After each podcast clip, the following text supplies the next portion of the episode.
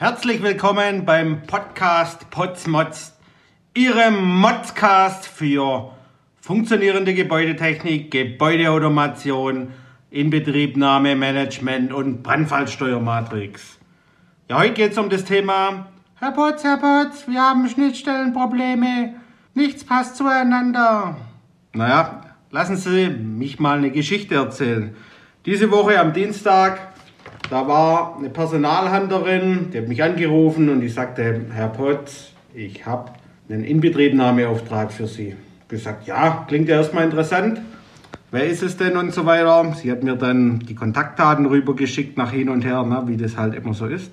Dann habe ich mich dann mal mit den Auftraggebern unterhalten und ja, die hatten so eine ganz normale Baustelle, war ein Laborbaum und da ging es darum, einzelne Anlagen waren schon im Betrieb, aber so alles in Summe passte noch nicht zusammen. Die hatten dann so Beispiele wie, ja, wir haben hier so eine Laborregelung, die ist, glaube ich, irgendwie mit, ich glaube, Modbus heißt es ausgeschrieben. Jetzt hat die Firma einen Lonbus und die Gebäudeautomationsfirma, ja, die hat uns da auch irgendwie so ein Schreiben geschickt, ne, so, das ist auch schon ein halbes Jahr alt.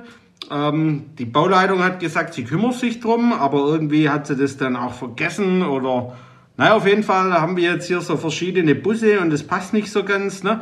Dann, ähm, ja, auf dem Dach, da gibt es dann äh, die Lüftungsanlage und die hat jetzt noch so ein Vorhitzerregister. Und ja, da braucht man, glaube ich, noch irgendwie so einen Wärmetauscher, weil wissen Sie, ich bin, bin jetzt hier Gesamtprojektleiter, ich bin jetzt hier kein TGA-Spezialist.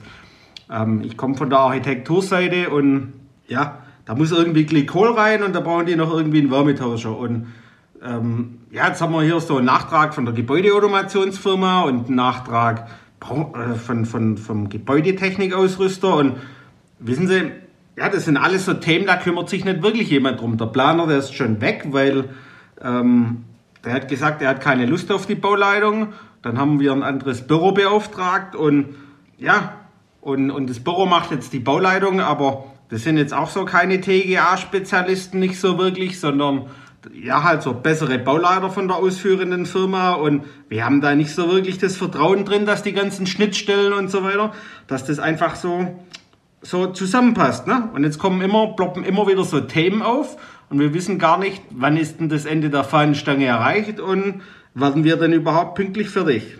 Tja, mein Tipp da dazu ist es, nehmen Sie sich doch einfach, wenn Sie so was komplizierteres bauen, wie ein Laborbau, einfach einen integralen Planer, der die ganzen Schnittstellen kennt, entweder auf der Gebäudeautomationsseite oder nehmen Sie sich doch einfach einen, der mal drüber schaut und sagt, okay, passt das alles so zusammen und, und wissen die Jungs denn, die da planen, überhaupt, was sie tun? Und wenn es dann richtig geil geplant ist, muss das ja hinterher nicht auf der Baustelle auch funktionieren. Also da dazu gibt dann irgendjemand so die Werks- und Montageplanung frei und hofft dann, dass das so irgendwie halt funktioniert und ja, die TGAler sagen dann, ja, ist halt ein anderer Bus, mach doch mal fertig. Ne? Und ja, ausgeschrieben ist es nicht. Wahrscheinlich kann es die Automationsstation nicht oder muss man das einfach anders einbinden auf dem Netzwerk oder wie auch immer. Ähm, das sind so die Themen, die wir tagtäglich haben. Keiner weiß so richtig, worum es geht, aber die machen halt alle. Ne? Und dazu ist es wichtig, dass der, der dann die Schnittstellen nochmal anguckt, dass der dann einfach sagt, ja, ich lege alle Pläne von der TGA Mechanik, TGA Elektro und Gebäudeautomation übereinander und prüfe mal ganz speziell diese Schnittstellen. Und wenn das halt keiner ist von der Gebäudeautomation oder der Inbetriebnahmeerfahrung hat im Inbetriebnahmemanagement, gerade mit Steuerungen und Gebäudeautomation und so stark ist, vergessen Sie es, das wird nichts, ja. Ähm, das ist, ja, Jugendforscht, ne? wie wenn Sie da einen Unternehmensberater reinstecken und der dann sagt, naja, ähm, ich mache das zum ersten Mal, aber ja, oder anderes Beispiel ist, ja, stellen Sie sich vor, Sie haben so einen wichtigen Termin im Krankenhaus. Ähm, dann kommt so ein junger Arzt auf Sie zu. Das, das ist so ein mittelgroßes Krankenhaus und der Arzt sagt dann zu Ihnen, ja, hallo, schön, dass Sie da sind. Wir sprechen jetzt über Ihre Herz-OP. Ja, da geht es um Leben und Tod. Ne? Und übrigens, die Krankenschwestern, die Süßen da am Eck, ja, allererstes Lehrjahr, die sind hübsch, ne? Die assistieren. Und wir sprechen jetzt über ihre Herz-OP, wo es um Leben und Tod geht. Und da gehen sie doch nicht hin. Sie gehen doch in ein Krankenhaus. Der Typ, der sie dann operiert, der macht, der kann nichts anderes, der macht nur Herz-OPs, ja? Ähm, Herz-OPs von morgens bis abends, drei Stück am Tag. also ich bin jetzt kein Arzt, ne? vielleicht kann er auch nur zwei aufgrund der Zeit. Der ist richtig gut, der kann aber nur Herz- und Herz-OPs, ja. Ich gehe doch jetzt auch nicht äh, und schraube mein Auto auseinander, weil ich in Inbetriebnahme bin und sage dann, ja, kriegt man schon irgendwie in Betrieb genommen. Nein, wir machen Gebäude, wir machen Schnittstellen, wir machen Gebäudeautomation. Und Schnittstellenprobleme, ja, wenn sie dann halt mit Jugendforsch arbeiten, dann haben sie das. Und es schläft immer irgendjemand, ja, und auf der Baustelle kommt ein Unvorhergesehenes dazu. Und wenn sie eine unsaubere Planung haben, das Unvorhergesehene dazu kommt, dann haben sie richtig Spaß.